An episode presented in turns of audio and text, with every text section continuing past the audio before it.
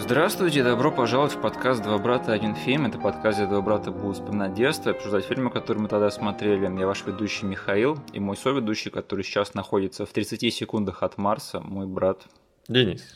Пожалуйста, поставьте нам лайки везде, где можете, и все ссылки, которые будут вам непонятны, будут прописаны в описании к этому эпизоду на YouTube. Подписывайтесь на наш канал, вступайте в нашу группу ВКонтакте.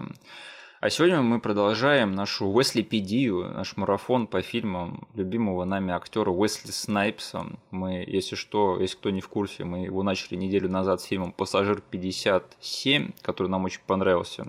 Рекомендую всем вернуться и послушать его, если еще не. А сегодня мы продолжаем этот марафон и обсуждаем фильм под названием «Блейд» 1998 года. То есть момент очевидности, да. Марафон по Уэсли Снайпсу. Будем ли мы обсуждать «Блейд»? Конечно же будем. Куда мы денемся? Это краеугольный камень его карьеры всей. Э, было бы странно, если бы мы его обошли стороной. Это фильм про охотника на вампиров Блейда, который... Э, как его по-русски? Дейвокер. О, Дневной гуляка. Сколько я переводов не видел, никто так вроде нормально не справился с этой локализацией. Там были что-то дневной бродяга, да. такие всякие вещи. Ну, в общем, Daywalker это лаконично, по-моему, не перевести никак. Угу. Ну, в общем, да, он а, полувампир, получеловек, а, почти все силы вампирские, почти никакой их слабости, хотя это не совсем так но он э, вампир, который сумел сохранить в себе человечность и пойти против своего народа.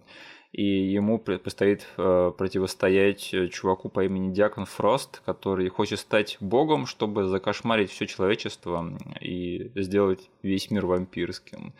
Но у нашего парня Блейда есть другие счеты на этот план. Блин, давненько я так не говорил. Миш, возвращаемся с тобой в эру Косячных фраз, да.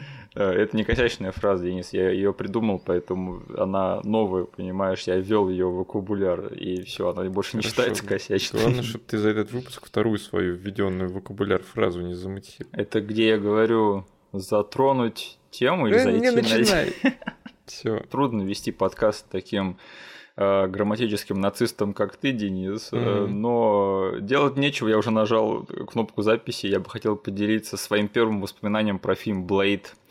А именно, это был довольно-таки интересный случай, что этот был даже вот э, не контакт с самим фильмом непосредственно, то есть не с его просмотром, а это стояла кассета в местном прокате у нас. Блин, у меня ровно такие же воспоминания. Я готовил эту историю на сегмент, когда спрашиваешь, Денис, какие у тебя воспоминания об этом фильме? Я думаю, блин, ну вот у меня есть точно история, которую Миша не сможет рассказать с своей стороны. Да. Потому что мы с тобой никогда это не обсуждали, какого черта.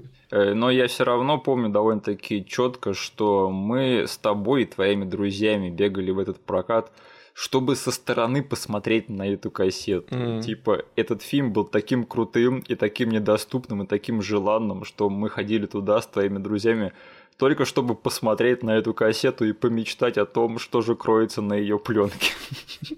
Э, Денис, ты можешь объяснить, откуда взялся в свое время вот этот вот хайп в культуре школьников по поводу фильма Блейд? И почему мы бегали смотреть на эту кассету со стороны? Я не знаю насчет касаемо этого фильма и почему mm-hmm. мы выбрали именно эту кассету для того, чтобы пялиться на ее обложку. Mm-hmm. Я очень лайтово попытался найти все-таки именно эту vhs но везде лежат вот эта вот нормальная версия Блейда, то есть э, с довольно скучной э, обложкой для школьников, которая точно бы нас не зацепила. Это там, где красное все что ли? Да, там, где, да, короче, Блейд стоит на красном фоне, и там сзади типа красное лицо этого Фроста. Ага. Но там была всратая версия, э, она была супер э, пиратская, еще более пиратская, чем это. И там, короче, был такой машап, по сути, там, не знаю, моментов 4-5 из фильма было в одной цветовой гамме запихнуто прямо на обложку. Ого. Там этот Блейд стоял топлес, кто-то еще из вампиров сбоку. Короче, вот такая вот, по сути, мозаика была составлена, которая, просто посмотрев на нее, тогда немножечко покрутив свое воображение, ты мог представить, насколько это там отбитый и классный фильм. А, насколько он взрослый и на самом деле какой-то чернушный.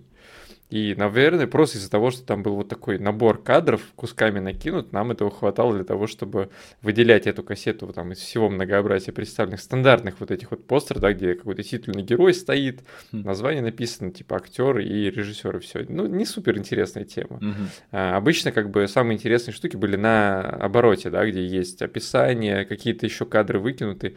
И здесь как бы по сути обложка была сделана в стиле задней стороны кассеты. Угу.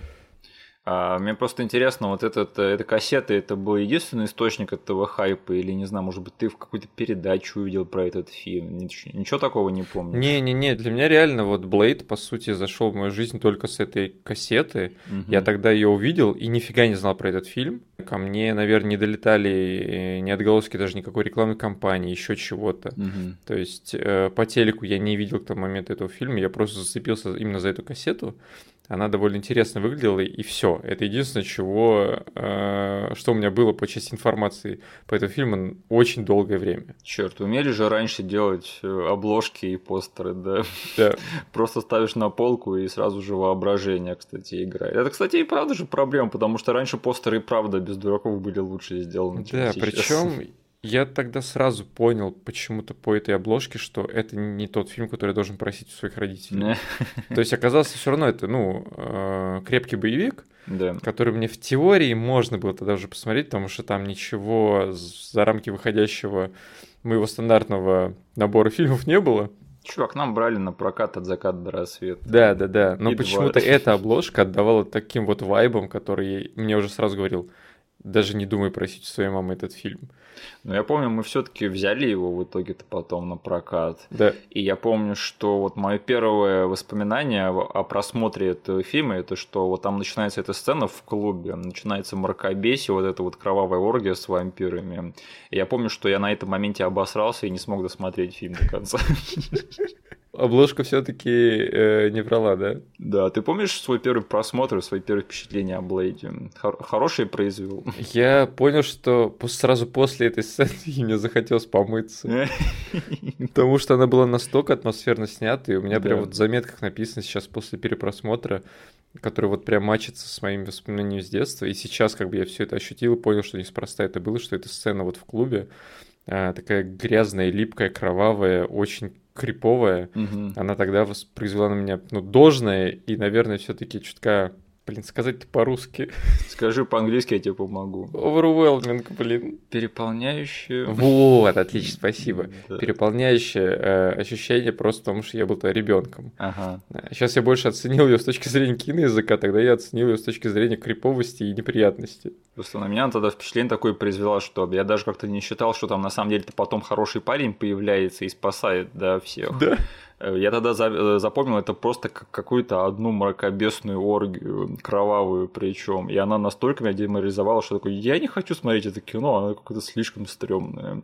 Это, знаешь, такое же впечатление на меня производила сцена из-за заката до рассвета, когда начинался первый замес с вампирами в том фильме. Да, я только помню, фильм не открывался этой сцены. Не открывался, да, но там вот это был шокирующий момент, когда начиналась мясорубка. И для меня тогда, для детской психики, это было much, как бы. Угу. Но сейчас, да, это уже оглядываться на это забавно, потому что эта сцена крутая сама по себе, ее сейчас круто пересматривать. Угу. И впоследствии мы все-таки посмотрели этот фильм полностью. Я не знаю, может быть, ты тогда еще на кассете его посмотрел. Я так урывками видел что-то такое. Но этот фильм меня больше зацепил, когда мы записали его по телевизору на кассету. Да. И вот с подачи вот этой вот записи я и познакомился с Блейдом поближе. Особенно потому, что потом мы его стерли и записали поверх охотников за привидениями 1 и 2.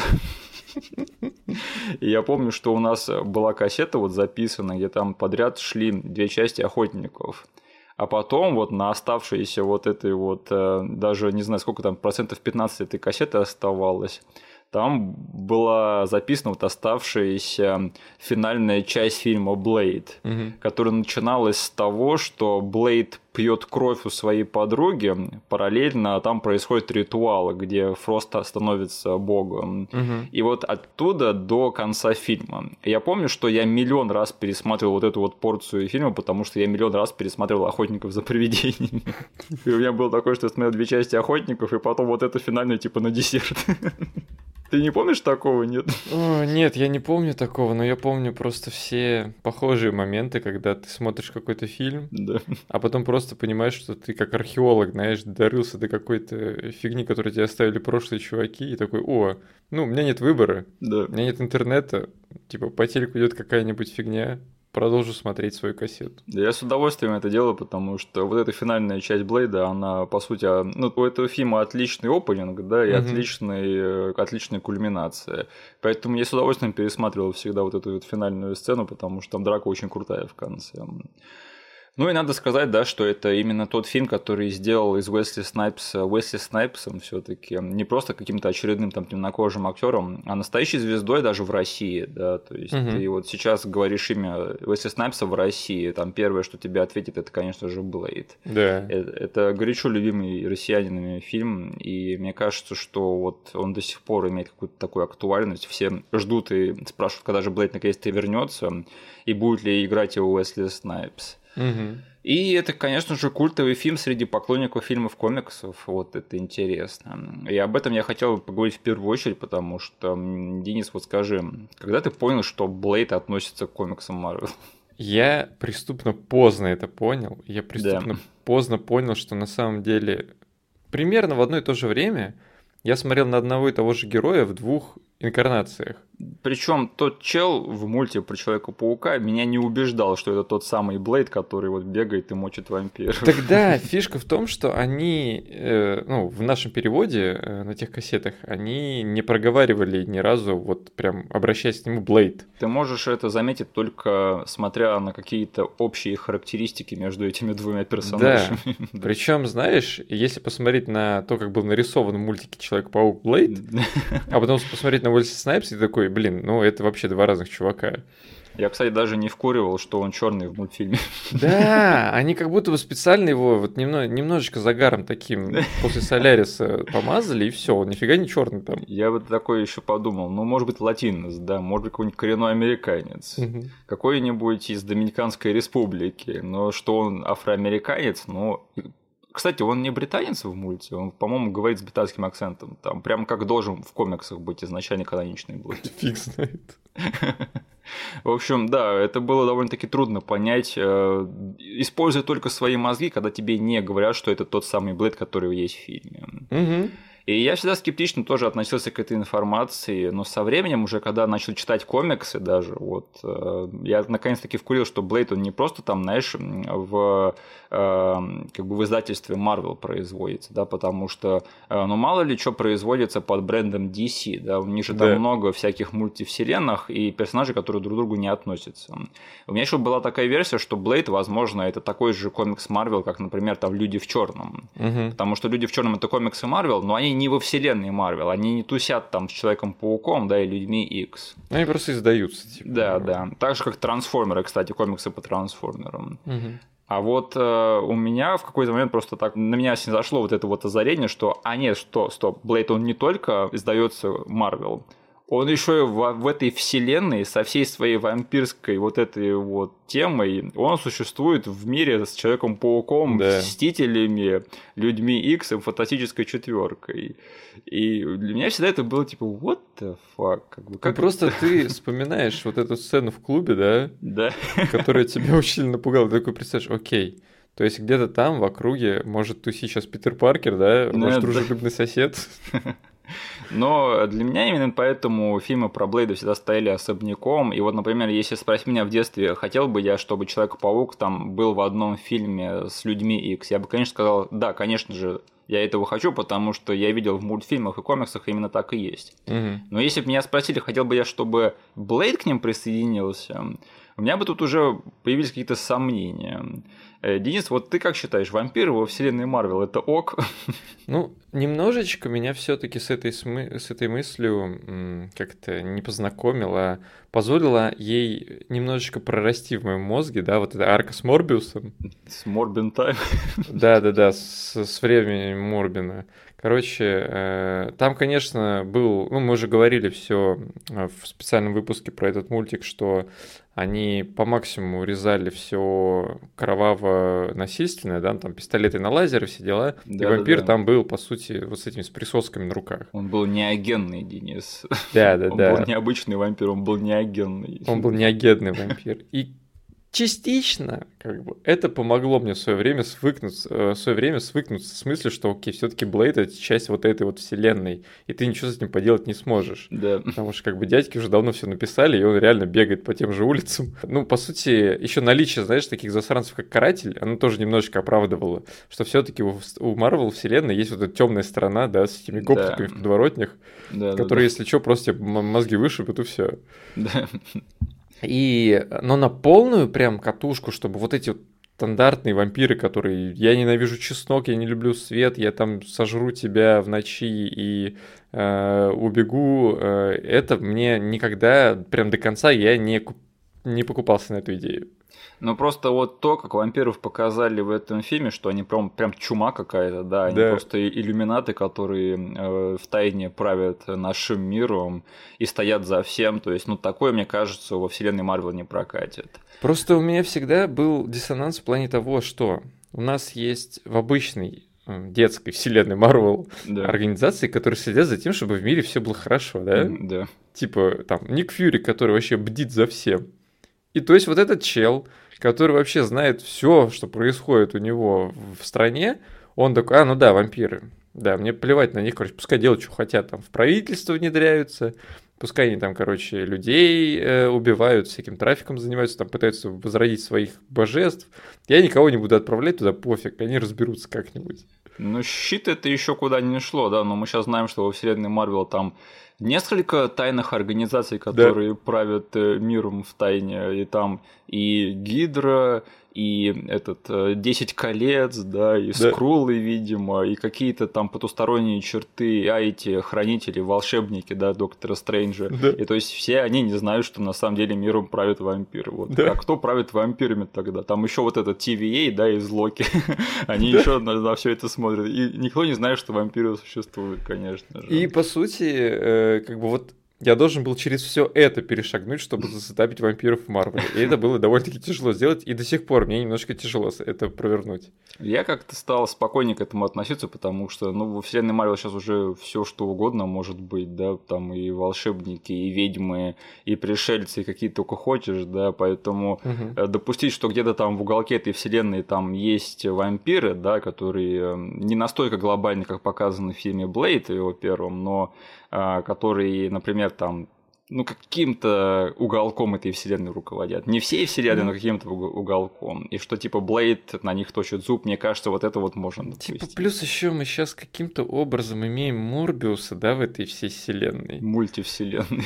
Короче, вот, да, вот эти вампиры мне вообще никакого э, уважения и вдохновения меня, короче, не, не привносят. Но какие-то теперь два вампира есть, типа у нас Морбиус и Майло. Мне кажется, что так оно э, работало в комиксах, да, что там вампиры не это глобальная какая-то организация, а такая локальная скорее.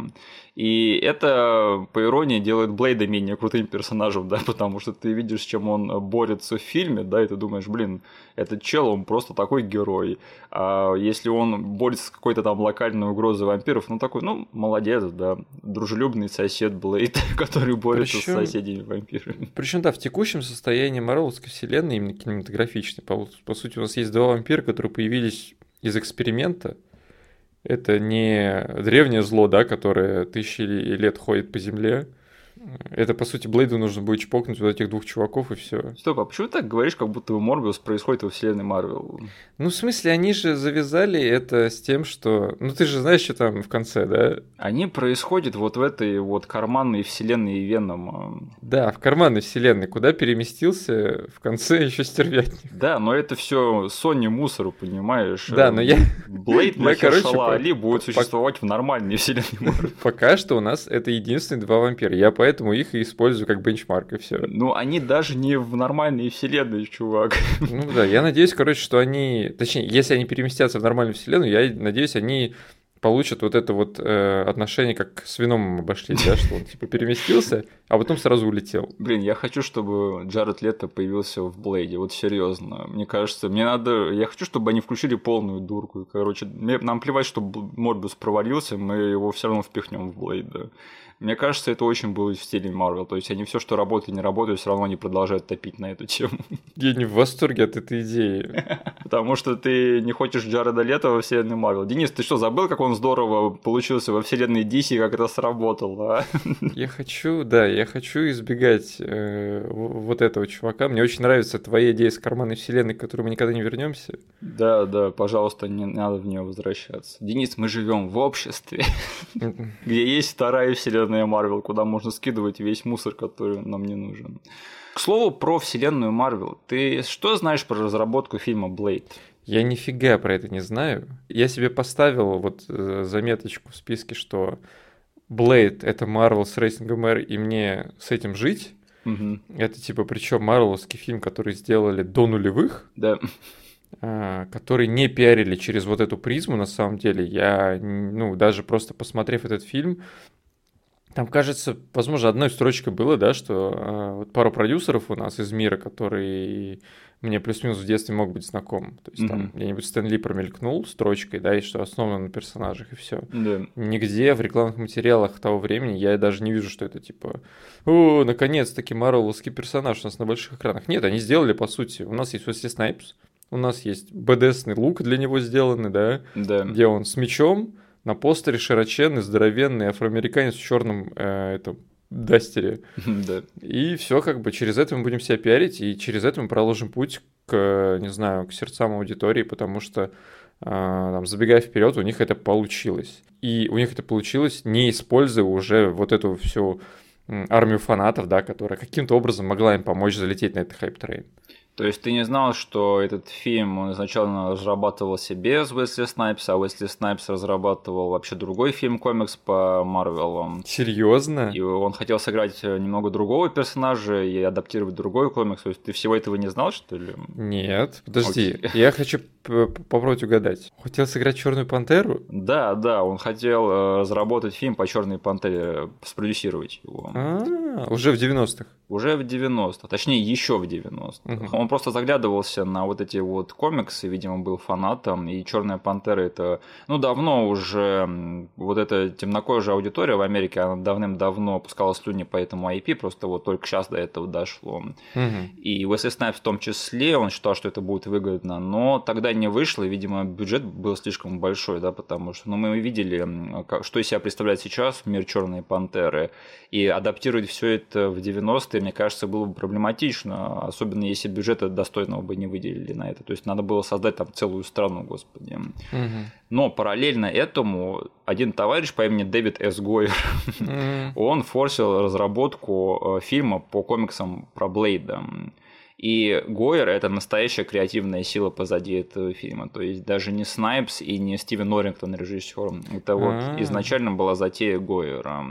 И у него вообще изначально были довольно-таки амбициозные планы на целую там эпическую трилогию про Блейда, потому что по изначальной задумке я вообще почитал, что там был сценарий, где Фрост в конце побеждал, и то есть он становился богом и жахал мир, э, все человечество, и весь мир превращался в вампирский постапокалипсис. Угу. И вторая часть именно с этого и начиналась бы. То есть там бы Уэсли Снайпс вышел в конце в город, там бы камера отъезжала и показывала нам разрушенный город, и он такой берет и перезаряжает дробовик. Денис, мы заканчиваем друг за друга предложение, потому что я как раз хотел сказать, что это звучит амбициозно, но я очень рад, что этого не случилось, да, потому что в нашем эпизоде по обителю зла полтора года назад я уже говорил, что как только ты зайдешь на территорию постапокалипсиса, дороги назад уже не будет. А в постапокалипсисе скучно, там ничего не происходит, ребят, там пустыня.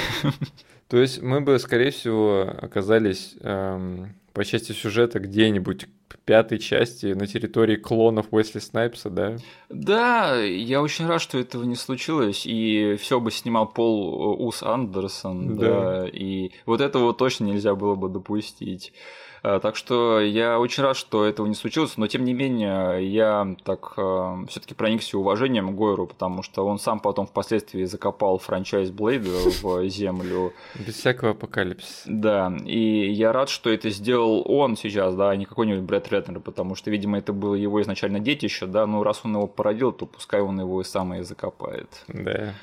Ох, а, да, и, кстати, интересная информация, что изначально этот фильм мог снять Дэвид Финчер. Блин. Слушай, я посмотрел. Да ладно. Дэвид Финчер, который после семи снимает Блейда, конечно же, мы бы все это посмотрели. Но этого не произошло, да, потому что Дэвид Финчер слишком крут для этого дерьма. А что он в 98-м пошел снимать? Игра была после семи же, да? Наверное. По-моему, в 90-х было семь, игра и бойцовский клуб у Финчера, если я что-то не забываю. Ну, там еще чужой 3, да, но это известная Ладно, смешная прощается. Да, да, да.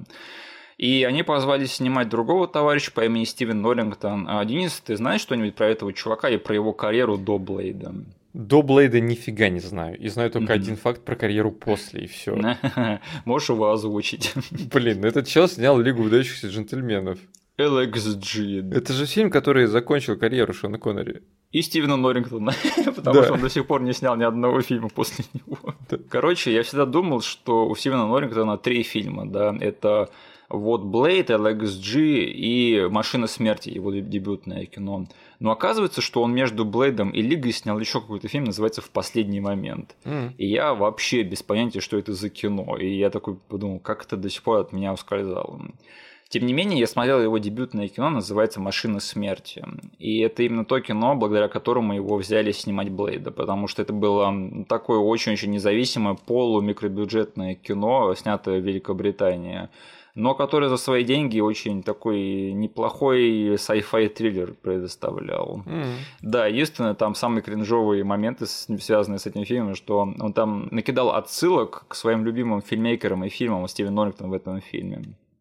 И там есть такие персонажи, и звучат такие фамилии, как Джон Карпентер, Сэм Рейми и Скотт Ридли. Так зовут некоторых персонажей в фильме, прикинь. О боже, даже, не, даже с именами. Я смотрел это кино, и там озвучивают персонажей некоторых, да, и такой там Джон Карпентер, Сэм Рейми, Скотт Ридли. Блин, а его-то зачем зареверсил? Прикинь, он, наверное, в 95-м году, да, Стивен Норритон такой, ну, блин, я такой крутой, это чисто отсылки для своих, да. Только ограниченное количество фанатов знает, кто они такие. Скотт Ридли, Сэм Рэйми и Джон Карпентер. Там чувака зовут Ютани.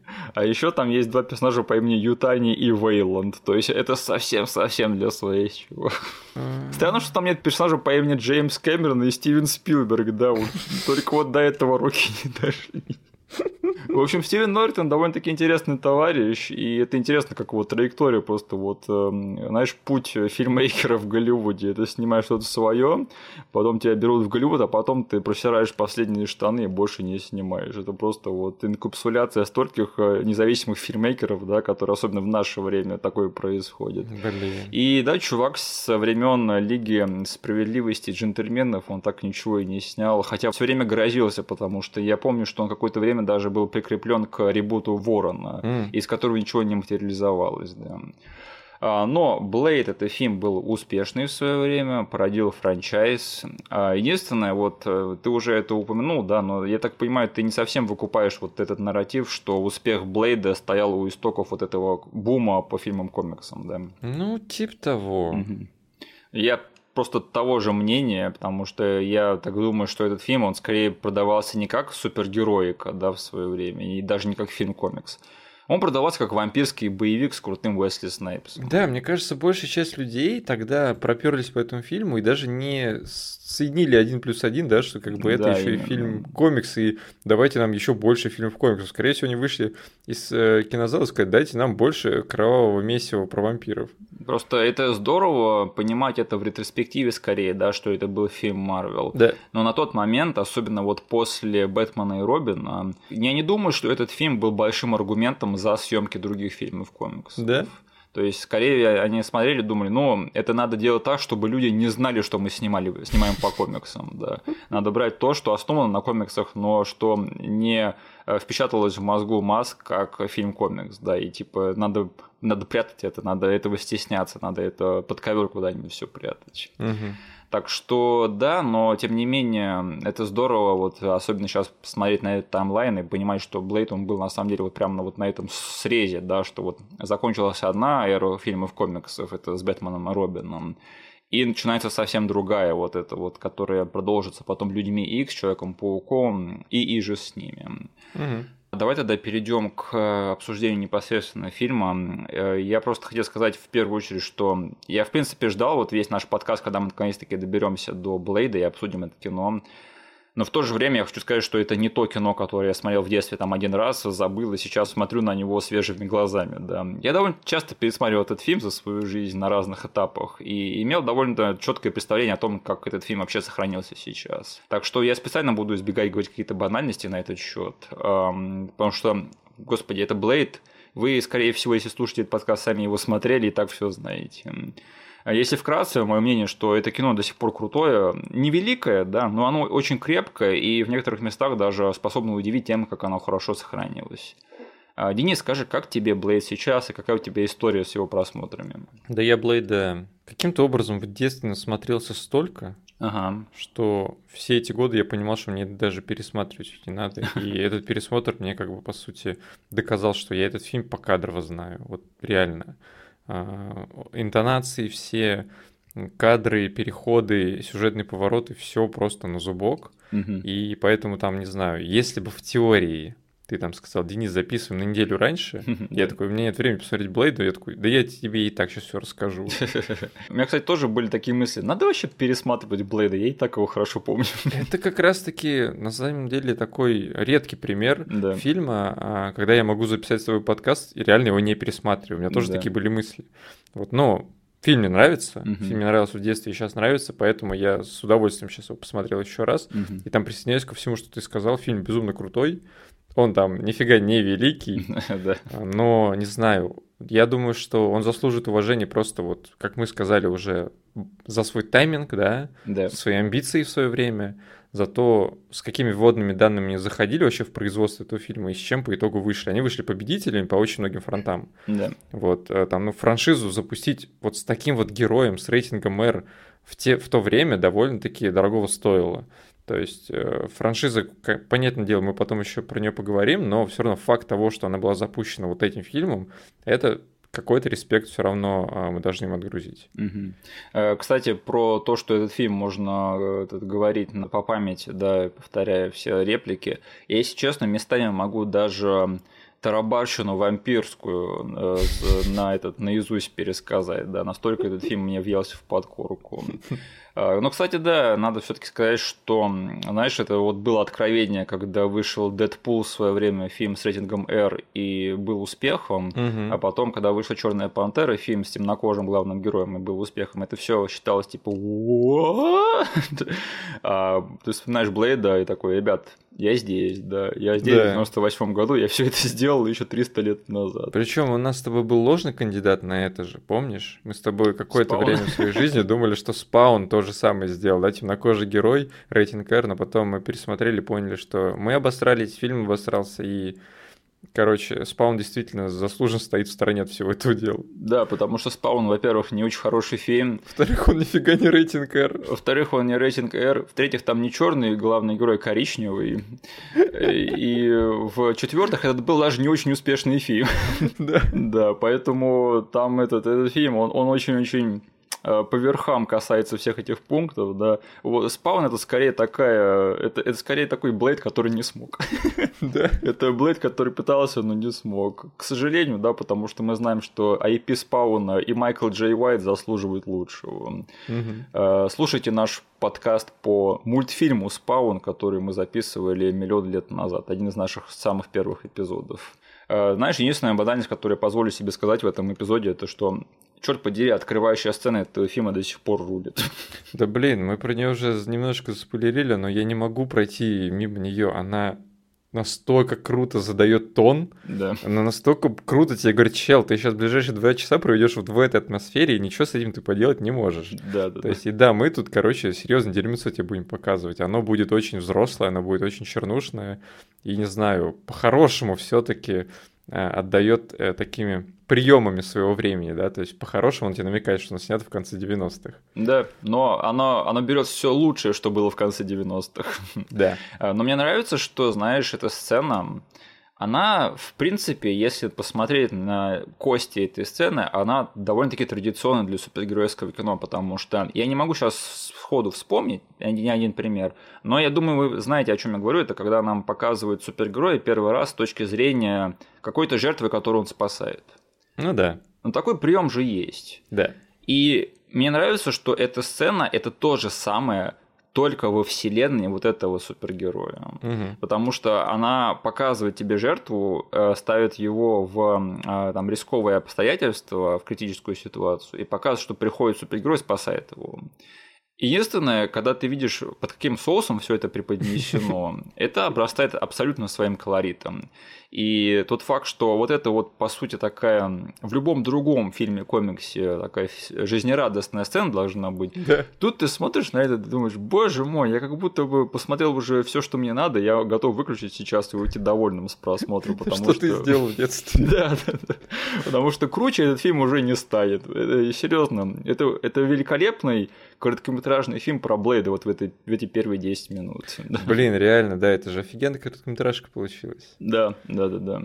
И э, плавно уже переходя к другому большому пункту от этого, вот от всего вот этого вот чувства мракобесия, на которое ты смотришь, знаешь, для меня вот сейчас э, самым большим впечатлением на перепросмотре все-таки было осознание того, что это все-таки настоящий хоррор-комикс. Фильм хоррор-комикс да. с большими-большими шарами.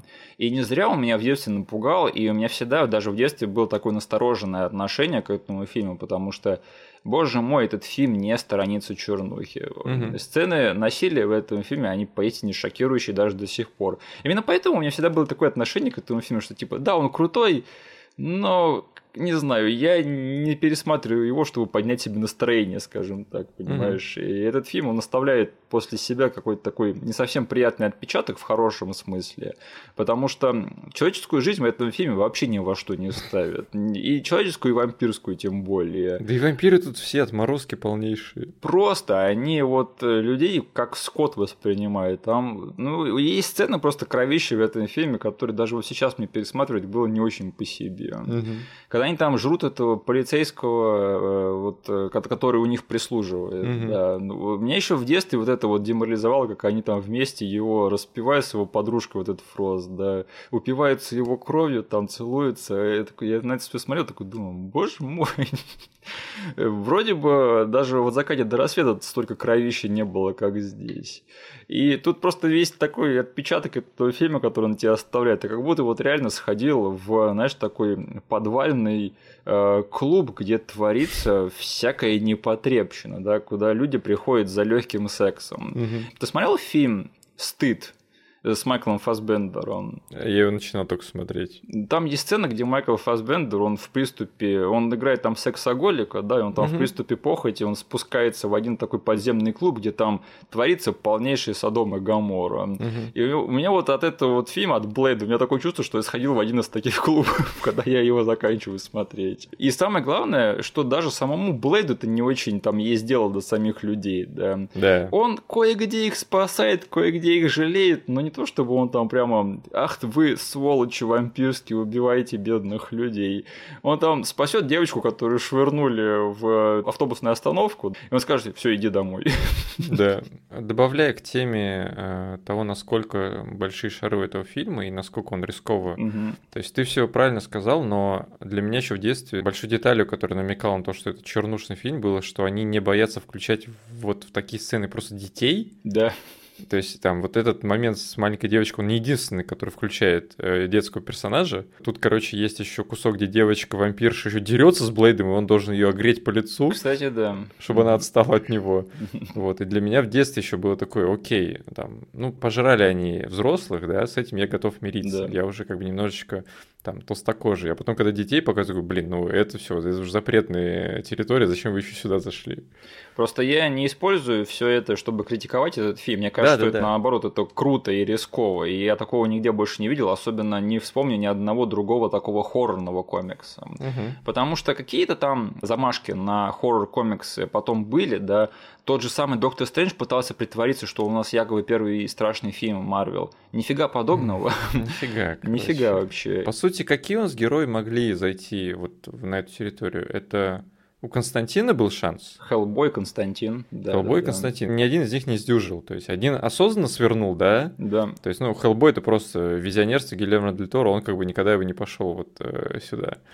А Константин, наверное, ну, оказался совсем-совсем про другое. Он студийный получился. Да, если говорить про него, у Константина как раз-таки не хватило яиц. Они очень сильно стерилизовали Константина. Я не скажу, что это плохой фильм, да, у него есть свои поклонники, но ты смотришь на то, что Константин творил в комиксах, и ты смотришь, что происходит в фильме, но это совсем не то. Мгм. Хеллбой-то они в итоге сняли с рейтингом R, да, но он от этого стал больше смешным, чем страшным. А, я его так не смотрел. Ну Вот, ты спас себе парочку мозговых клеток, да, не смотри это дерьмо. Мгм. Так что очень жалко, что вот э, этого тренда как-то так вот не породилось потом, потому что нам до сих пор грозятся, что вот будет больше вот фильмов, комиксов с рейтингом R, но единственное, как это выливается, да, это ну в большую мясорубку Мгм. и в больше похотливых шуточек. Но не знаю, я от этого подустал как-то, и если честно, я бы хотел, чтобы это использовали для жести, для какой-то вот, для того, чтобы меня реально напугать, как делал это Блейд в свое время. Да. Пока далеко от хоррора не ушли, Мгм. первая сцена, мы с тобой ее уже всю облизали, описали.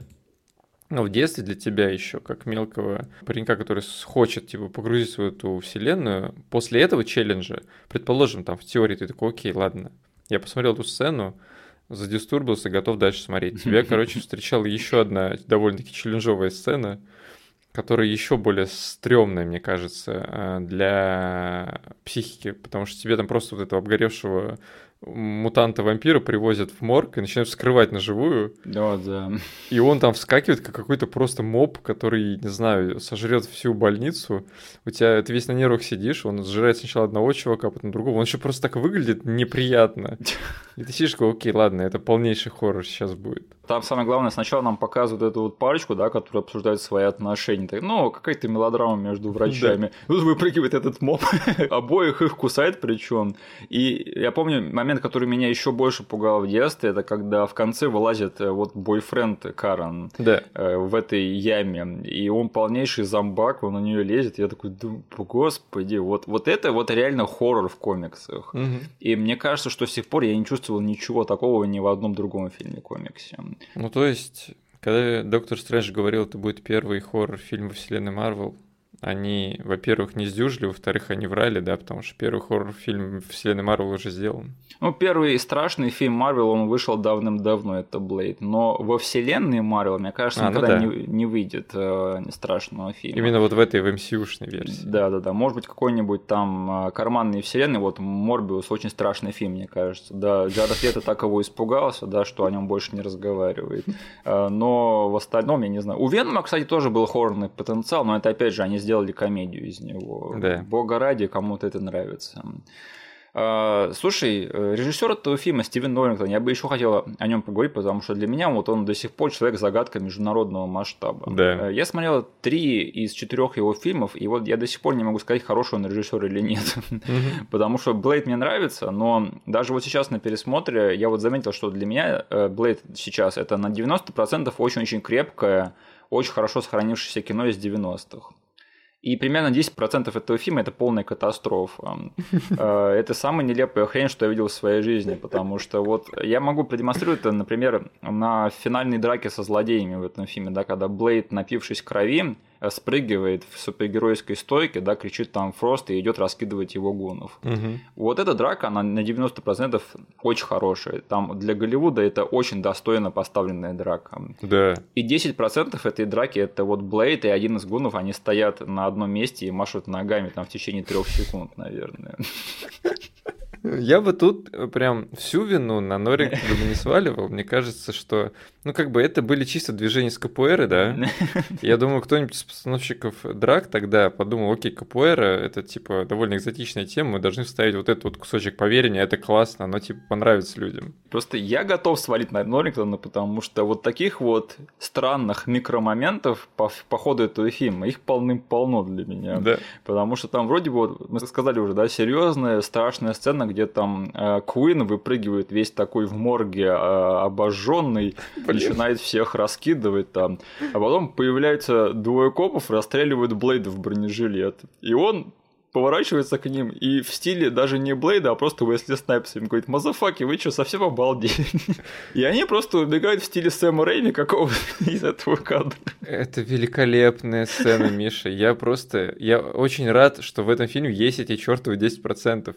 Потому что из-за этого всего рождается такой уникальный микс дурки, что ты типа уже вот все, тебя засосало в эту атмосферу крепкого хоррора по комиксу, а потом бам, встречается такая фигня, которая тебя заставляет кататься по полу от смеха. Потому что вот эту сцену, где Бесси Снайпс, кажется, просто отреагировал на копов, которые забежали на съемочную площадку, он по чистой случайности оказался в бронежилете. Он начал орать на них, какого черта вы делаете? Ну, и то, как они убегают из кадра, блин, господи, это как Квайгон Джин с этим, с э, Убиваном убегали в первом эпизоде. Это лучше, это лучше, да. да. Это даже лучше. Короче, это это золото просто. Вот спасибо, что в этом фильме есть вот такая дурка. Она, конечно, делает комплименты, знаешь, режиссуре, да, в плане да. вот, ты просто делаешь нарезку этих моментов, если кому-то покажешь, э, там, не знаю, пришельцы прилетят и скажут, типа, нам нужно узнать коротко об этом фильме, и какой-нибудь придурок выберет вот эти вот моменты из этого фильма, и подумает, что это полнейшая какая-то, не знаю, скетч-комедия. Но это это очень смешно, и оно, не знаю, каким-то образом, возможно, из-за того, что я миллион раз смотрел этот фильм, но оно да, воспринимается да, да. мной как что-то, что необходимо этому фильму для того, чтобы быть тем самым Блейдом из 98 -го года. А ты никогда не видел, как они снимали финальную драку с, на мечах с Фростом, нет? Не. Просто это тоже очень забавная хрень, где там Уэсли Снайпс и, не знаю, Стивен Дорф или его дублер, они стоят на одном месте и просто вот делают э, своими этими да. катанами на одном месте так раз, два, раз, два, два, раз, два, раз, два. Ну, как мы с тобой в детстве дрались, да? Типа того, то есть это даже со стороны, видимо, на съемках выглядело дико нелепо. И как бы, знаешь, вот те моменты, которые я сейчас описал, где там вот они машут ногами и э, скопами, это смешно даже внутри фильма. Да. Но есть, э, к сожалению, такие моменты, которые сейчас смотрятся немножко кринжово, даже вот, несмотря вот на их какой-то забавный фактор. Например, меня сейчас дико смутило, вот как они сняли автопогоню. Я не знаю, можно ли это считать автопогоней или нет. Обожаю этот кусок, блин. Я прям тоже себе пометил, что если Миш не скажет, но Миша точно скажет про это, мы должны обсудить. Да. Причем э, это же ты про тот кусок, где они за копом ехали, да? Когда они едут ночью за копом. Вот я такой, я раньше не замечал, как это все-таки странно. Я не знаю, какой мыслительный процесс был у Норрингтона, когда он сделал этот творческий выбор. Он такой, окей, у меня есть две тачки, едут по городу. И один следит за другим, а третий, и этот второй чел, он говорит по рации. Ну, по-моему, все довольно-таки очевидно, как это нужно снять. Но нет, он добавил дурки и ну давай, пиши, как это выглядит по-твоему. Да-да-да, это знаешь в стиле База Лурмана. Мы сейчас дропнем сюда немножечко кислоты в этот момент. Каждый раз, когда мы не знаем, что делать, мы дропнем кислоты просто в этот момент. И даже вот это автопогоня, и если честно, вот весь момент с поездом в метро, да, с компьютерным и с компьютерной трясучкой, я даже в детстве не был фанатом этого момента, потому что я никогда не мог понять, что там происходит. А, нет, э, с Погоня вся снята под кислотой, но да, да, да. поезд для меня всегда был серединка на половинку, потому что там есть типа моменты, где, например, ну, Блейду нужно подраться вот с этим, как его звали, Квин, да, тут? Квин. Это человек, которому он отрезал руки. Да-да-да. Вот, короче, он с ним дерется, и вот в этот кусок, там буквально 5 секунд, все плюс-минус нормально, просто свет фигачит тебе в глаза. Да. Потом я в детстве очень любил момент, когда он его рожей э, об поезд соприкасает. А, почти за 10 лет до того, как то же самое сделал Человек-паук с Сэндменом. Да. да. И моментами оно нормально, но потом, короче, наступает кусок, где Э, к ним очень медленно и в странных походках подходят остальные вампиры, да? Да, да, да. И Блейду нужно схватиться за проезжающий поезд. Очень мультяшно происходит, да? И, и потом, типа, добивочка. Вот эти вот вампиры, которые очень странно подходили к Блейду с главной героиней, они в странном фреймрейте начинают очень быстро бежать за поездом. Да, и тут понятно, что как бы просто в некоторых моментах этот фильм, он до сих пор выглядит просто потрясающе, как он здорово сохранился. Там все такое классно задизайнено и так классно снято, на широкую линзу, опять же. Но есть такие моменты, которые ты смотришь, такой, мне кажется, они не всегда понимали, как снимать этот фильм. И некоторые эти моменты, которые сейчас меня забавляют, я не злюсь на них, а просто, опять же, посмеюсь над ними с теплотой. Угу. Но некоторые моменты, как, например, автопогони, вот это вот метро, они все-таки так, а, этот фильм все-таки не везде э, дотягивает так, как, как, как бы мне хотелось. Я не знаю, я прям обожаю эти моменты с точки зрения комичности. А ты э, любишь с точки зрения комичности альтернативную концовку этого фильма? Блин, наконец ты решил сразу про нее рассказать. Ну, потому что, опять же, по этой концовке становится понятно, что они не всегда понимали, как снимать это кино. И, блин, да, по ней понятно, что они все-таки иногда уворачивались от пуль, да? Да, да, да. И э, ты такой думаешь, блин, сколько вот такого вырезанного контента контента, по сути, не прошло фильм. Потому что, мне кажется, ты был тот человек, который мне сказал про альтернативную концовку много-много лет назад. Да, был дело. Я ее тогда посмотрел, просто офигел. Какое дерьмо это могло бы быть, да? Да, ты просто, я помню, ты мне тогда очень живо это описал. Ты мне сказал, типа, ну там, короче, смерч, и там э, такой Диакон Фрост криво вырезанный в этом смерче крутится. Я такой, да нет, ты брешешь пошел на YouTube, посмотрел, охренел, что там вот буквально все, как ты сказал. Да. И по прошествии многих лет я сейчас такой смотрю этот фильм, и супруги такой говорю, а знаешь, в этом фильме есть вторая концовка, типа не попавшая. Она говорит, да ладно. И я такой вспоминаю вот эти все штуки, такой, да не, кажется, он вроде не настолько плохо, как у меня в памяти был.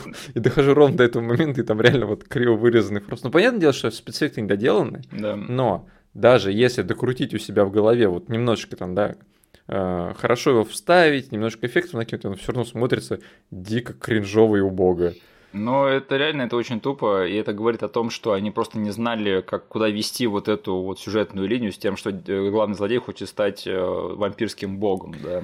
Там причем э, они сетапили как раз-таки именно эту концовку. Если посмотреть на ту 3D-шную схему, которую Фростер расшифровал, да, да. там по сути что, вот эта вот кровь Блейда капает на этих 12 э, придурков, да. И потом из центра начинается, там, там уже на этой 3D-модельке есть вот этот вот э, как-то вихрь из крови. Да. То есть они реально шли осознанно к этой штуке. Но когда, скорее всего, сняли вот эту вот э, секвенцию, они поняли, ох, кто-то, наверное, я надеюсь, подошел там к Стивену Норрингтону со спины и сказал, слушай, парень, ты уверен, что ты хочешь это пустить в кинотеатрах? Давай мы еще раз подумаем и снимем что-нибудь более приземленное. На самом деле я читал, что у них был тест-показ, который А-а-а. получил просто разгромные отзывы. И благодаря нему значительную часть этого фильма перемонтировали и пересняли. Ну, слава богу. В том числе эту концовку.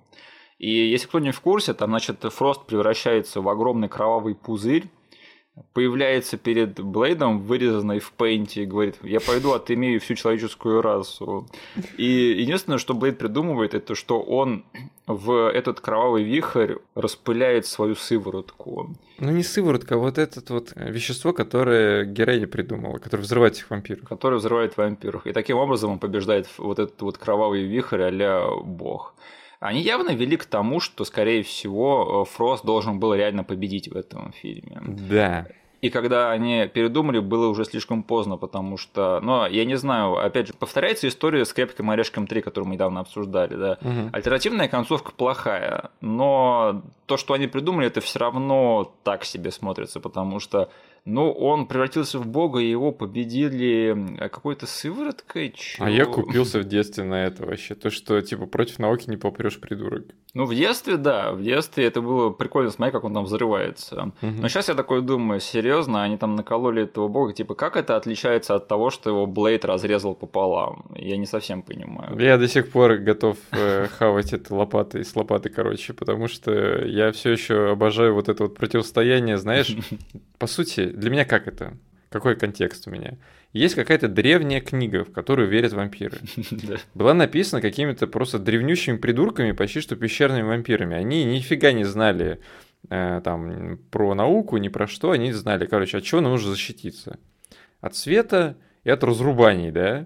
Вот, короче, у нас будет бог, который вот подарит нам эту силу. Чел, пожалуйста, сделай нас иммунным к разрубаниям и к свету. И я хочу там быстро двигаться, быть сильным. И вот они засетапили это все, написали кровью на своих древних свитках. И какой-то модный чел, хипстер, думает, я сейчас, короче, прочитаю вот эти древние свитки и стану крутым челом. Но он не подумал, что те придурки из прошлого, они защитились только от разрубания и от света. А про химию они нифига не знали. Это, блин, теорема Фроста просто, да? Ну, чел реально, он, он на туалетной бумаге какую-то фигню нашел и подумал, что эта штука защитит вообще от всего. Я, мне кажется, если на него пианино свалить, он сдохнет, потому что тогда не знали ничего про пианино. Просто это делает вообще весь этот фильм смешным, да, потому что ты смотришь, как чувак такой, он собирается стать вампирским богом, а если во что он превращается, ну, он защищает себя от света и от разрубания, вот серьезно. И это столько он геморроя всего прошел, да, ради вот этого, что он мог себе сделать просто там э, защитный крем, да, этот от солнца, и, ну, не знаю, вампиры все равно их разрубаешь, они обратно отрастают хватает. Ну, не давать себе голову отрезать, вот и все. И, чувак, ты реально столько геморроился, целый переворот совершил, да, в своем вампирском государстве, и все равно тебя победила какая-то сыворотка лошар. Там, знаешь, единственное, был такой момент прикольный, очень краткий, когда на секунду Фрост превратился в Вескер из э, э, Резидента Зла, да, угу. когда он так быстро перемещался по комнате. Я бы хотел, чтобы вот это вот было больше в их финальной драке. Да, причем ты заметил, да, что а, есть еще один момент, который немножечко намекает на Вескер Забитель зла. Очки, да. который Блейд, отрубая голову Квину, поймал, типа, прикольный и одел на себя. Вескер тоже неравнодушен к очкам и любит их кидать, ловить и пафосно одевать. Мне кажется, это Пол Сандерсон неравнодушен к «Матрице» и всем смежным фильмам, потому что он почему-то в конце нулевых подумал, что это будет круто треть из этих фильмов. Угу. И так у нас появился... А, стоп, но это же еще в игре было. Да, я и говорю, что это с игры пошло. Возможно, просто японцы фанаты вот этих вот... Вот, японцы фанаты вот этих вот пафосных э, штук из конца 90-х американских фильмов, да. А Уэс Андерсон, он придурок просто. Пол Ус Андерсон придурок, он подумал, что... Уэс Андерсон, что тебе сделал режиссер семейки Тененбаум? Пол Ус Андерсон. Это все твои э, запутывания мои меня. Короче, он недостаточно умен, чтобы догадаться, что это японцы копируют стиль конца 90-х, да. он подумал, что японцы это придумали, я скопирую их и буду крутым. Но он достаточно умен, чтобы снять призрачную нить с Дэниелом Дэй Льюисом, да, Денис? Короче, а ты знаешь, что в, это, в этой альтернативной концовке там кое-кто еще интересный появляется? Вот это я забыл. Вот это да, я забыл да. с прошлого пересмотра. И я уже такой сижу в конце, хихикаю над этим э, кровавым торнадо, такой ха-ха-ха. Потом смотрю, но ролик еще продолжается. Думаю, эй, там что-то другое будет, типа они не выйдут на крышу и не побазарят друг с другом. Да. А, такой, ладно, досмотрю. И, господи, это что, реально Морбиус? Оказывается, что Морбин Тайм наступил еще в 98 году, ну или мог наступить. Офигеть. Да, тогда еще не пришло. Они хотели сделать на него задел на вторую часть, но оказалось, что права на Морбиуса принадлежат не им. А, по крайней мере, на кино Морбиуса. Угу. И, в общем, эту тему обрубили. Ну да, у них была такая амбиция вставить э, Морбиуса еще тогда. Э, и это, кстати, по-моему, все коллективно забыли до тех пор, пока Морбиус недавно не вернулся в инфополе, и все такие, эй, ребят, помните, тут еще этот перец стоял на крыше в альтернативной концовке того Блейда. Так это сейчас вот э, вся коммент-секция на Ютубе под этим роликом, она вся да, про да, да. современного Морбиуса. Да, да, да. Ну, знаешь, в мультивселенной безумие, да, видимо, это покет вселенная еще одна, где Морбиус тусит с Блейдом. Ну, точнее, мог да. тусить. Ну, что у нас получается? В районе вот э, перехода, да, в новый тысячелетие десятилетие. Да, да, да. В Блейде появился Морбиус, в Человеке-пауке в Трэме появился Каратель. Да. Который не докаратель. Да. На, на самом деле, вселенная Блейда это, наверное, еще одна мультивселенная Марвел, где, знаешь, эволюция куда-то не туда свернула, и появились вампиры. Угу. И они выкосили всех, кто мог потом стать важным во вселенной Марвел, который, как мы ее знаем. Mm. И именно поэтому нет там Тони Старков, нет там Гидры никакой, ничего этого не произошло, потому что все это закошмарили вампиры. Потому что вся их э, вселенная это полнейший э, шитхол. Да, это полнейший шитхол, где там под э, кровавые бани рейвятся вампиры. Нет никаких гидр, никаких стражей галактики, Таносов, нет, все этого нет. Возможно, тот паренек изначала это Тони Старк, который хотел потусить тусить. но попал на кровавую баню и словил PTSD, теперь вообще не будет чем заниматься в своей жизни. Это, знаешь, типа Тони Старк из э, самого темного таймлайна, да, который никем не стал, он просто придурок какой-то, который по клубам шляется. Ну, он типа такой вуманайзер, да, по сути. Нет. Немножечко есть от Тони Старка. Ему реально просто свезло на эту вампиршу. Блин, кстати, мы когда обсуждали вот эту начальную сцену, я забыл обсудить мой любимый момент, это когда вот эта вот вампирша, да, которая соблазняет вот этого парня в самом начале, когда она прям во время всей мясорубки так и подлетает к Блейду и говорит, «Эй, я тебе сейчас башку нафиг снесу!» И он берет сам ей сносит башку. Да. Это один из таких странных моментов, которые я люблю в этом фильме.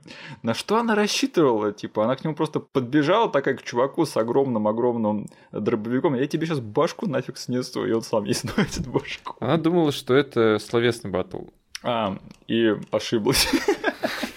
Короче, мы с тобой достаточно сейчас поглумились над Стивеном Норрингтоном и его режиссерскими решениями и всеми этими делами. Я просто хотел сказать, что в остальном, как бы, помимо вот этих вот странных моментов, которые я местами люблю, местами не очень, у меня очень мало вопросов к этому фильму, потому что он явно происходит в одной из э, симуляций Матрицы, в самом лучшем смысле, да, потому что... За тут, год до Матрицы. Да, за год до Матрицы причем. Вот этот фильм, он такая бета-версия всего того, за что потом полюбили Матрицу. Тут да. даже пули есть, которые мы видим, и чел ворачивается от них. Да, да. И опять же, в самом лучшем смысле этого слова, что все эти фильмы смежные. Потому что тут такие же еще элементы, которые заслуживают уважения. Это что все-таки э, драки очень хорошо поставлены, очень не по-голливудски. И сняты тоже неплохо. Да. Опять же, чернухи полным-полно, вампиры стрёмные. И самое главное, э, наш товарищ Уэсли Снайпс. Денис, скажи, как он тебе тут в сравнении с его ролью в «Пассажире 57»?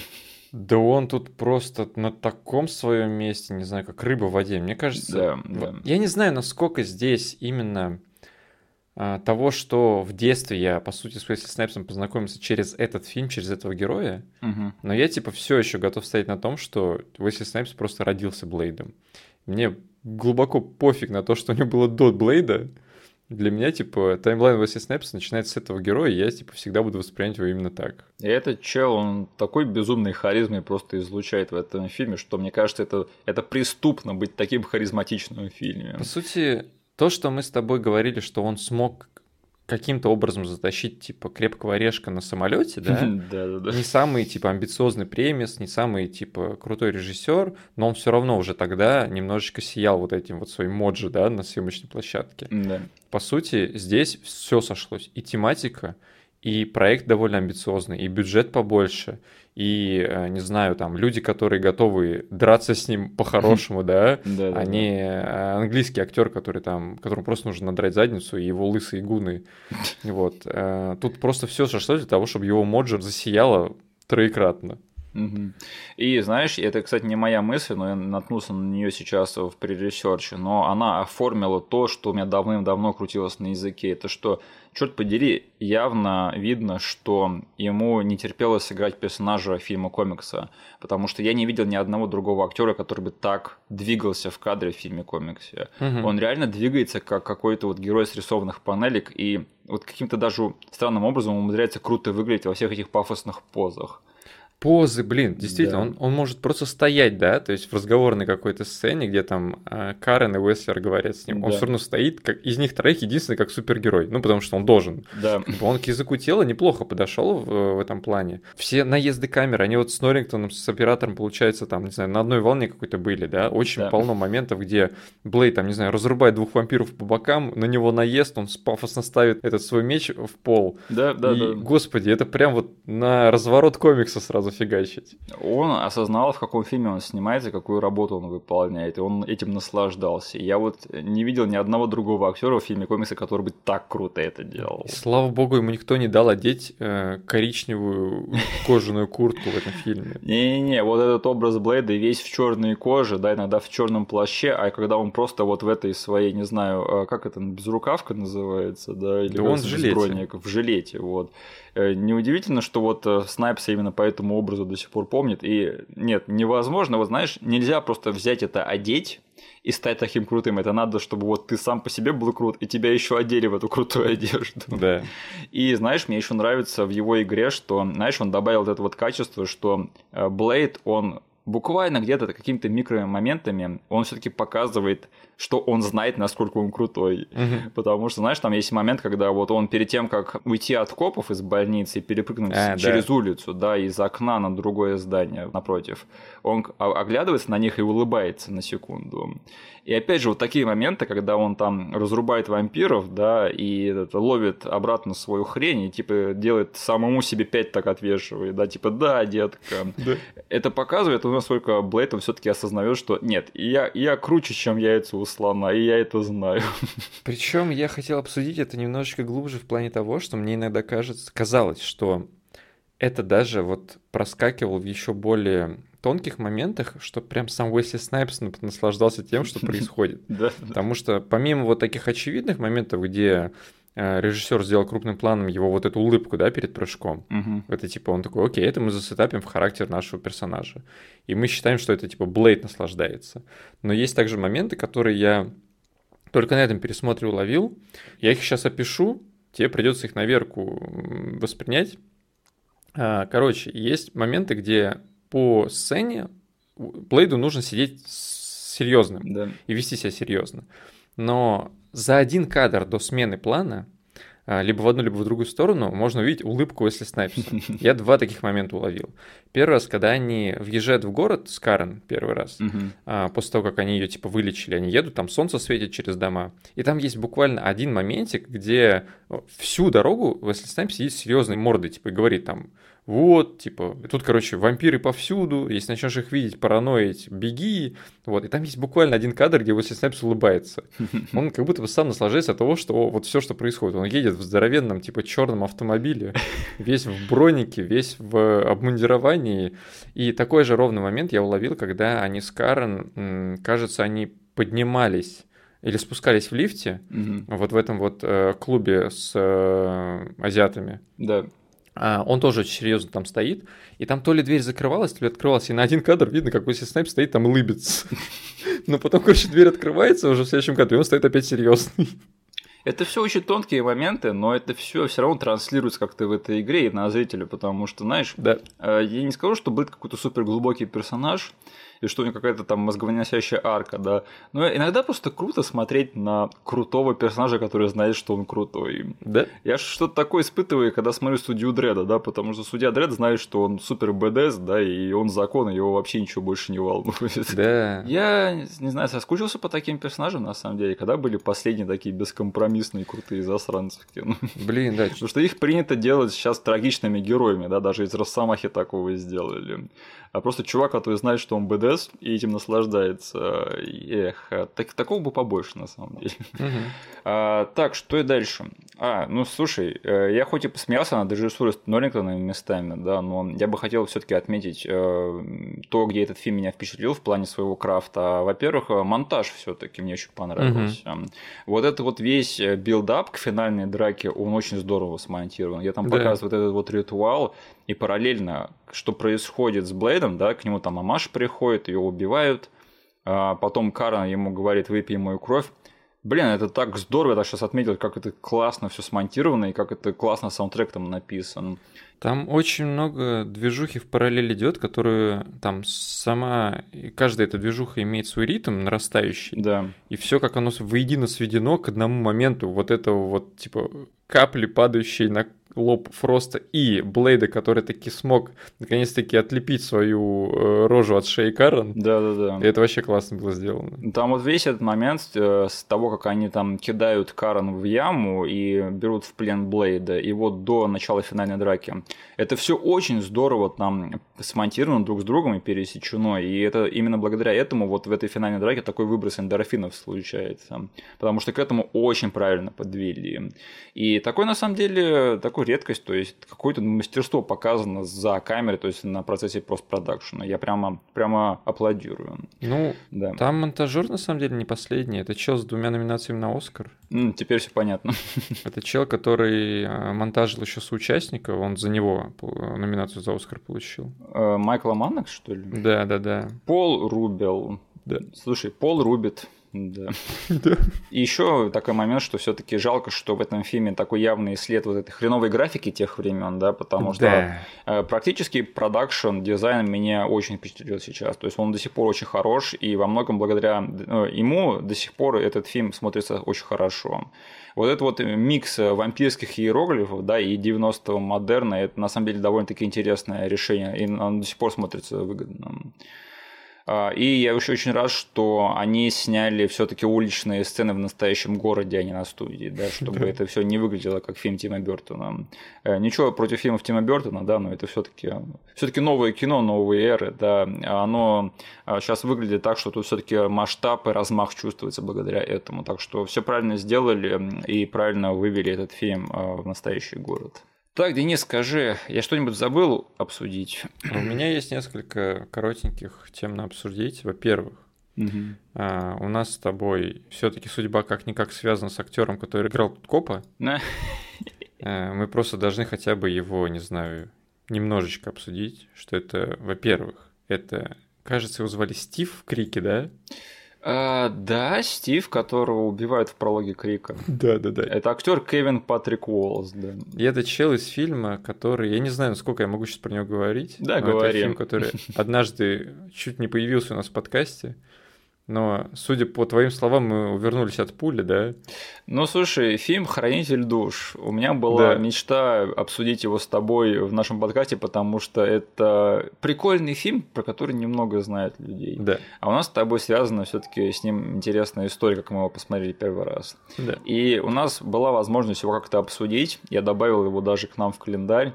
И в ту неделю, когда я его пересмотрел ради подкаста, я тебе написал, извини, тут обсуждать особо нечего. Да. Так что не то чтобы увернулись от пули, да, но, я не знаю, это был бы эпизод, который был бы интересен не очень многим людям все таки и, и нам в том числе. Да. да. Короче, Кевин Патрик Уолс, он все таки пролез к нам в подкаст нормально. Да, потому что он играет одного из главных героев в том фильме. Да. Да, да, да. Там, по сути, дуэт э, каких-то душбегов двух, да? грубо говоря, там они воришки, короче. Да. Но он один из лидов в этом фильме, мне кажется, это чего-то стоит. И я всегда помнил этого чувака, опять же, как бойфренд, который сдох в прологе Крика, главный герой в Хранителе душ и э, коп-предатель из Блейда. Да. да, и все. И все. А что-нибудь еще? Так, про него сказали. Я хотел сказать сначала про довольно-таки а, разнообразный э, каст в этом фильме по части расовой э, diversity. Да. Потому да. что здесь у нас, по сути, э, ну, есть, понятное дело, афроамериканцы со стороны Блейда, да? Да. Но также у нас есть довольно-таки странный азиатский клуб э, в 98 году. Эта тема была нифига не популярна. Я не знаю, откуда они откопали эту тематику и решили запихнуть какой-то джей-поп на сцене с двумя маленькими школьницами японцами. Я говорю, в 98-м эта фигня была супер андеграундная. Супер нишевая, да. Это сейчас, типа, да, ты можешь э, вставить вот э, именно японский какой-то музыкальный или какой-то тематический кусок в свой фильм, скажешь, да, ну да, это же популярно сейчас, типа, кей-поп и джей-поп вообще на подъеме. Но я был удивлен, что в 98 году они вот эту фигню запихнули, сделали прям целую локацию из этой темы. Ну, знаешь, э, Стивен Норрингтон — это чувак, который любит раскидывать референсы, да, по своим фильмам, я уже сказал, да. Скотт Ридли и все дела. Да. Поэтому он мне кажется, похож на того, кто увлекался бы аниме в те времена. Такой, знаешь, поп-культурный фанатик, грубо говоря. Вот. И я не просто так это сказал, как mm-hmm. бы, а, потому что, ну, просто diversity и diversity, ладно, пофигу. Типа, у нас тут э, фильм с э, lead ом темнокожим, да? Да. Но а, я хотел это, э, это setup, короче, к другой штуке, что на входе в этот клуб стоит телохранитель, да. охранник, типа. И он а, на ломаном японском говорит этому Блейду, что, типа, сюда вход а, воспрещен. Он то ли его сначала поприветствовал по-японски, потом по-английски сказал, что, типа, сюда нельзя зайти. И он явно японец. Но этот чувак он гаитянин. Я просто обожаю искать в фильмах вот такие э, расовые несоответствия, потому что я как-то помню, в каком-то фильме я что-то... А, там вроде какого-то вьетнамца играл китаец или что-то такое, я заметил это. Да-да-да. Ну вот здесь, короче, японского телохранителя, японского охранника играет чувак с Гаити. Короче, не доработал Стивен Норриктон. Где-то нормальность выступил, где-то нет.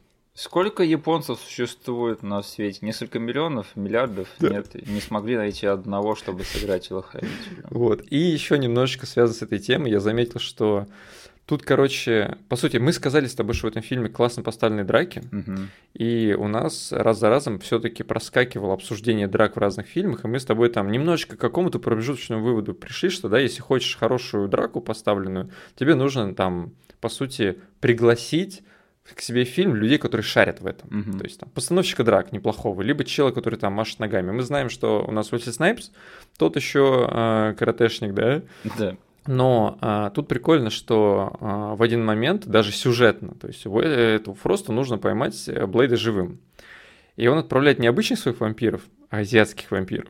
Да, азиатский вампир. И вся вот эта драка в библиотеке, короче, где их Библия в стекле лежит, Да, да. там просто все гуны, кроме Квин, это азиат.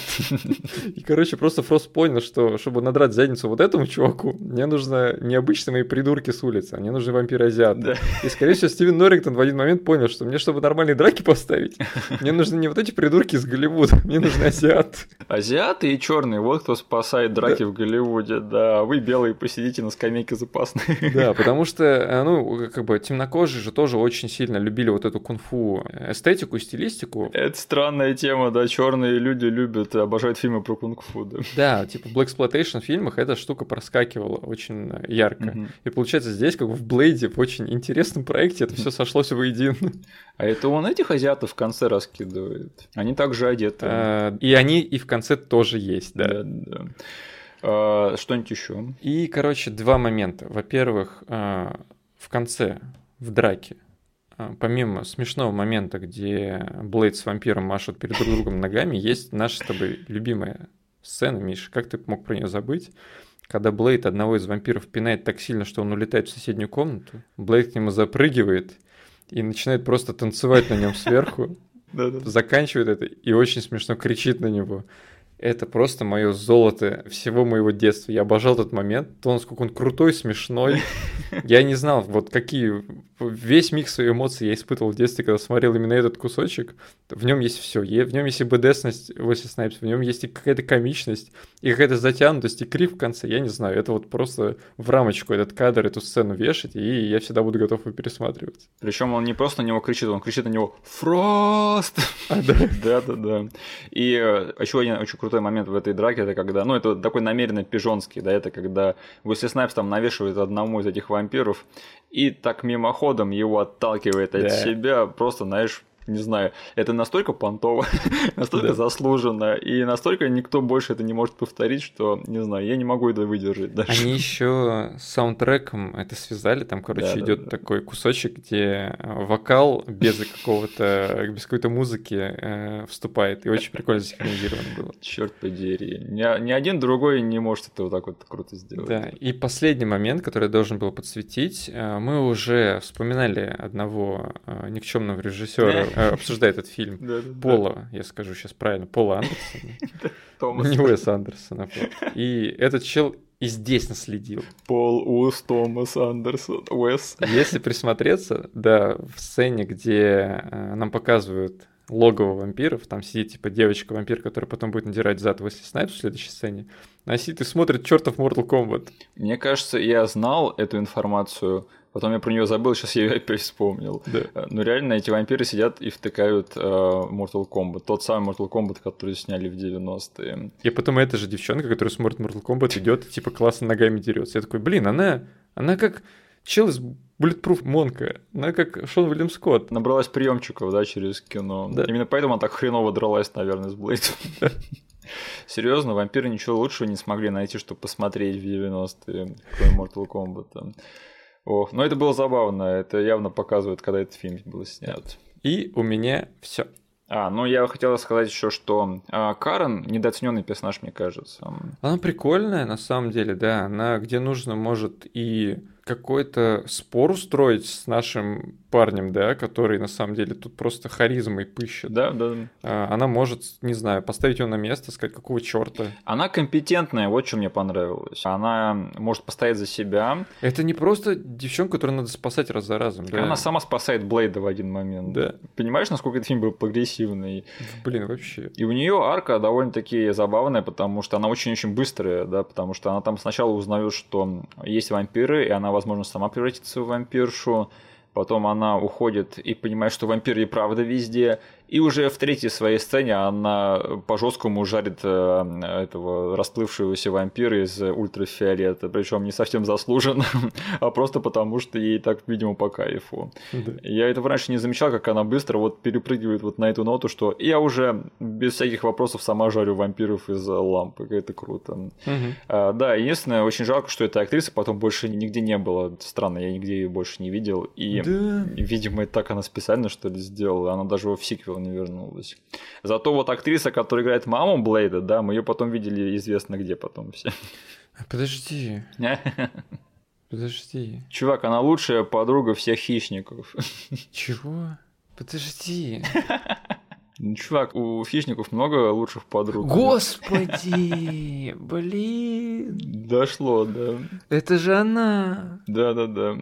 Она снималась в как этот фильм называется? Чужой против хищника. Пола Уса Андерсона, чувак, все связано. Блин, точняк. Чужой против хищника. Она там играла тетку, которая очаровала одного из хищников и пошла мочить вместе с ней, да. И еще она играла жену Малика Броуди, бывшую из Драйва 97 -го года. Все связано, Миш. Все связано, все слишком связано, черт подери.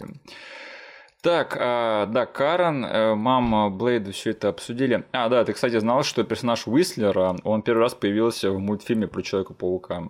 А, серьезно? Да, он, он не чувак из комиксов, как я всегда думал про него, да, но его изобрели для а, мультфильма про паука, и они при создании фильма подумали, нам нужен кто-то, кто будет все объяснять, помимо Блейда и помимо Кара, нужен какой-нибудь ментор Дима. Блин, мне понравилась динамика, то, что у нас есть типа молчаливый, угрюмый, здоровенный чел, который просто ходит и мочит. Да. Ему нужен реально какой-то, ну, не сайт-кик, а просто чел, который... Альфред его. Крис Кристоферсон да. э, прекрасно сыграл Блейда, э, Блейду ментором. И это здорово, да, опять же, связь между вот тем самым мультфильмом, где мы впервые увидели Блейда, и, по сути, да? фильмом, который нам Блейда предоставил совсем-совсем новым видом. Денис, скажи, ты будешь пересматривать Блейда? Я думаю, что да. Угу. Это очень крепкий, очень хорошо снятый и любимый мной фильм из конца 90-х, который в себе несет очень много прикольных стилевых решений с того времени, которые иногда мне хочется да. испытать. Угу. Я с тобой согласен, это очень компетентный э, вампирский боевик из 90-х, а еще к тому же это такой, знаешь, ранний представитель того, на что способны современные фильмы, комиксы с их mm-hmm. зрелищем, современными бюджетами и современными технологиями. Поэтому я очень э, рад, что этот фильм это все показал еще тогда, и что он такой молодец. Так что респект навсегда. И э, последний мой вопрос по теме Блейда на сегодня. Денис, вот очень поэтично получилось по велению судьбы тогда, но мы сегодня с тобой записываем этот эпизод именно в то утро, когда объявили дату выхода нового Блейда. Да. И он выйдет в ноябре 2023 года с актером Махер Шала Али в главной роли. Денис, чего ты ждешь? Ай, блин, я очень жду хоть немножечко нестандартного сольника от Marvel. Да. Я просто немного подустал от них. Я уже вот на Стрэнджи начал немножечко подвывать. Да. И сейчас вот после полутора часов обсуждения с тобой этого фильма я понял, насколько я хочу, чтобы они не обосрались с этим героем. Угу. Насколько он все таки крутой. А, и я знаю, что Марвелы могут, когда захотят. Пожалуйста, просто не сделайте какую-нибудь стерильную сольную картину про такого классного чувака. И, и, пожалуйста, Обойдемся без Джареда Лето. Без него ты еще не готов, а, еще не пришло не в Морбин Тайм. Да. Хорошо, просто я хотел сказать, что я думаю, что надо себя готовить к тому, что это будет очередной фильм Марвел уже сейчас. Возможно, с какими-то там финтами немножечко в сторону, как у них обычно бывает. Кто там режиссер прикреплен? А, какой-то no-name, какому-то но новичку дали шанс проявить себя. А, ну, как всегда, чтобы можно было вить с него что хотят. Типа того, типа того. И мне кажется, что надо себя готовить к тому, что это будет очередной фильм Марвел, и который ну, там будет несколько интересных элементов, да, но в принципе это будет очередной фильм Марвел. Угу. И чтобы не разочароваться, надо готовить себя именно к этому. И особенно готовить себя к тому, чтобы не ждать того, что они повторят вот все то, что делали старые фильмы про Блейда. Этого, конечно, не будет, да. Да, это будет совсем что-то очень новое в духе тех фильмов комиксов, которые снимают сейчас, потому что если ждать, что они снимут вот ремейк и все вот то, что было в старых фильмах про Блейда, но это будет большое разочарование, если так к этому подходить, потому что это просто непереводимо на то, что сейчас происходит, извините. Ну, да. это, это осталось в те времена. Э, единственное, Махершала Али очень талантливый актер, я очень рад, что именно он играет нового Блейда, и черт подери, киньте кости Уэсли Снайпсу, возьмите его в какой-нибудь там, не знаю, сиквел, либо Блейда, либо в сиквел Черные пантеры, либо хоть на какую-нибудь роль в каком-нибудь его фильме возьмите, потому что черт подери, он того заслуживает. Он первопроходец в плане современных фильмов Марвел. Угу. Почему бы нет? Да, он заслуживает хотя бы какой-то номинальной роли, чтобы появляться там каком-нибудь камео. Поэтому очень жаль, что этого до сих пор не произошло. И Уэсли Снайпс еще сравнительно молодой, и это всегда можно исправить. Так что сделайте это, черт подери. Ну что ж, мы переходим к финальной рубрике нашего подкаста. А, Денис, скажи, что ты посмотрел за последнее время? Блин, у меня, короче, впервые за долгое время такая ситуация, что я могу несколько фильмов сейчас э, в эту рубрику вынести, но знаю, что мы придерживаемся одного. Угу. Поэтому я все-таки возьму свежий релиз, а не пересмотр. Угу. Я, наверное, скажу, что я посмотрел черный телефон. Я надеялся, что ты его упомянешь, чтобы мне не пришлось. Да? Вот, да. Ну, короче, посмотрел черный телефон. Угу. Фильм, который Скотт Дерриксон снял вместо Доктора Стрэнджа 2. Да, и каким-то да. образом а, этот фильм просто одним своим трейлером, давно мной просмотренным, угу стал очень ожидаемым мной. Угу. Я с тех пор так и не пересмотрел этот трейлер, но мне кажется, то ли он смонтирован был как-то хитро, то ли, знаешь, просто факт того, что Скотт Дерриксон типа ливнул с, с этого, со Стрэнджа, чтобы сделать вот это вот. да. Вот. И я очень сильно его ждал. Прикольно, что он довольно быстро вышел на VOD и стал доступен типа в цифре. Да. А, там что-то очень мало времени прошло с его театрального релиза. Как со всеми фильмами сейчас.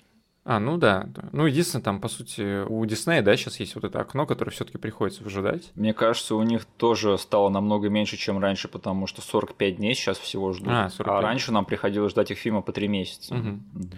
Вот, короче, посмотрел черный телефон, и на удивление, а, я там сразу, когда его запускал, я думал, блин, вот зря я сильно его ждал, зря я так сильно на него надеялся, потому что Скотт Дерриксон, он помимо там того, что он снял «Шесть демонов» Эмили, Эмили Роуз, фильм, который я очень люблю, он также снял «Синистера». Да. Я знаю, что типа очень многие люди любят «Синистера», считают его типа одним из самых страшных фильмов, но я его типа просто не переношу на уровне ДНК. Мистер Синистер. Короче, я люблю Этана Хоука, но этот фильм просто вообще для меня не работает как хоррор. Я не знаю, я сижу себе, лицо разбиваю фейспалмами на каждом моменте там. Короче, он просто не работает для меня. Ага. Я такой, вот момент, когда я нажимаю play, я думаю, нафига я так понадеялся на этот фильм? Этот чел же снял у него как бы и хит, и мисс бывает. Я такой, да. блин, я сейчас какого-нибудь второго Синистера посмотрю, я обосрусь. Но, слава богу, это, короче, фильм мне очень сильно зашел. Это никоим образом не Синистер, это очень крепкий, на удивление, не ужастик, а такой триллер больше, да? Мистический триллер. Мистический драма-триллер про, по сути, про проблемы детей в проблемных семьях в 70-е, ну и как бы сейчас, типа, нифига не поменялось, как бы семьи э, по всему миру внезапно не стали добрее к детям, да? Да. Вот. И, ну, по сути, даже не в семьях, а с проблемами по части насилия, с которыми встречаются дети. Да. Это прям то, что мне нужно было, серьезный, с расстановкой, очень прикольный по пейсингу фильм. А, где все, что нужно там засетапить, нужно было, было засетаплено, все, что нужно было запоёфить, запоёфлено. Очень приятное послевкусие. Это, не знаю, там... Я как дурак вообще проморгал все, что было в титрах. Я совершенно пропустил, что этот фильм снят по короткому рассказу, написанному сыном Стивена Кинга. Джо Хилл, да. я такой уже на моменте, когда уже девочка едет под дождем в желтом этом дождевике, я думаю, офигеть, вот это прям кинговщина из всех щелей прет. Да. Я потом смотрю такой, а, ну понятно. Короче, Джо, Джо Хилл написал рассказ в стиле своего папаши. Да, да, да. Ну, по-хорошему, короче, это по-хорошему фильм Кинга. Короче, тут от меня пальцы вверх. Мне очень фильм зашел, не знаю, может быть, там на пересмотре я чуть-чуть сбавлю свои там положительные моменты, но по таймингу этот фильм мне идеально зашел. То, что я и хотел. Я там не могу сказать, что он совершенно не пугает. Тут есть буквально там три с половиной бу-моменты, которые сделаны на самом деле для такого фильма изящно, и они там не как в Синистере, это просто чел, который тебе в камеру крупным э, планом лезет, просто потому что он страшный. Вот, э, короче, Всем советую. А, это хороший фильм, а, ужастик. Это единственное, что как бы не фильм ужасов от начала и до конца. Мгм. Это не там что, не заклятие, да, не трусодеры какие-нибудь. Короче, это очень компетентный фильмец. И Итан Хоук, блин, он тут вообще молодец. Слушай, у Итана Хоука огненный год, да, потому что он здесь, у него вышел э, Лунный рыцарь, где он главного злодея Да, сыграл. точняк. Еще он мелькнул в Нортмане, так что Итан Хоук, он что-то вот э, реально отжег в последние года своей карьеры. Короче, классный фильм, Мгм. не затянутый, не перебарщивает с какими-то чисто голливудскими хоррорными клише. Слава богу, этот фильм не скатился ни в какое оно. Слава богу, тут не появился никакой-нибудь... Блин, слава богу, Итан Хоук не начал бегать по городу и кошмарить всех детей, блин. А потом в конце они не начали собираться в одном доме, чтобы начистить ему морду. Это ты сейчас описываешь оно 1 или оно 2? Блин, я, кажется, я описываю любое оно. Просто если тебе не нравится оно 1, то ты не смотрел оно 2, чувак, еще. Вот серьезно. Да, да, Слава да. богу, этот фильм в это не скатился. А, Знаешь, у меня такая история с черным телефоном, что я ждал, э, чтобы сходить на него в кино, потому что у него долгое время висела дата выхода. И Я уже приготовился, такой смотрю, ну да, какие-то фильмы сейчас выходят, сейчас тоже схожу в кино. И знаешь, у нас фильмы выходят по четвергам, я смотрю расписание в воскресенье, его уже сняли. А, Поэтому я хотел похвастаться вот на этом эпизоде, что я, о, ты посмотрел черный телефон, а я сходил на него в кино. И, в общем, не выгорел вам. Блин, то есть были даже шансы того, что у нас его запустят? Да, но не получилось, и я посмотрел его дома, как это. Мне тоже очень понравился крепкий мистический триллер, да. Мне больше напомнил Сплит, если честно, тоже про то, что... Точняк, блин, Да, мы да. когда начали смотреть этот фильм, и там только засетапили то, что у этого чела разные маски, Да. и он немножечко по-разному себя ведет. Они, слава богу, не скатились в полнейшее размножение личности, да? Да, да, да. Но вот это вот разные настрои у главного злодея, это прослеживалось. И э, мы такие сидим с супругой, ты говоришь, такие, о, это, блин, сплит еще один, только сделанный так, как мы любим. Но это реально это Сплит, потому что Сплит это был фильм про то, как люди пытаются выбраться из подвала маньяка. Да. И черный телефон, да, по сути, то же самое. Ну, если очень-очень грубо говорить. Да. А, так что я был доволен, я не знал, чего ожидать, вообще не знал ничего про сюжет, но в итоге а, получил все, что мне нужно было, и даже больше. Так Мгм. что с удовольствием посмотрел черный телефон, классный триллер. И еще, я всегда в фильмах, где снимаются дети. Я обязан проговорить про их актерскую игру, либо обосрать их и сказать, вы не умеете играть, режиссер не умеет с вами работать, либо э, выразить мою э, похвалу. Здесь и режиссер, судя по всему, с детьми умеет работать, и дети такие молодцы, блин. Э, Вот э, главный герой, его сестра в особенности.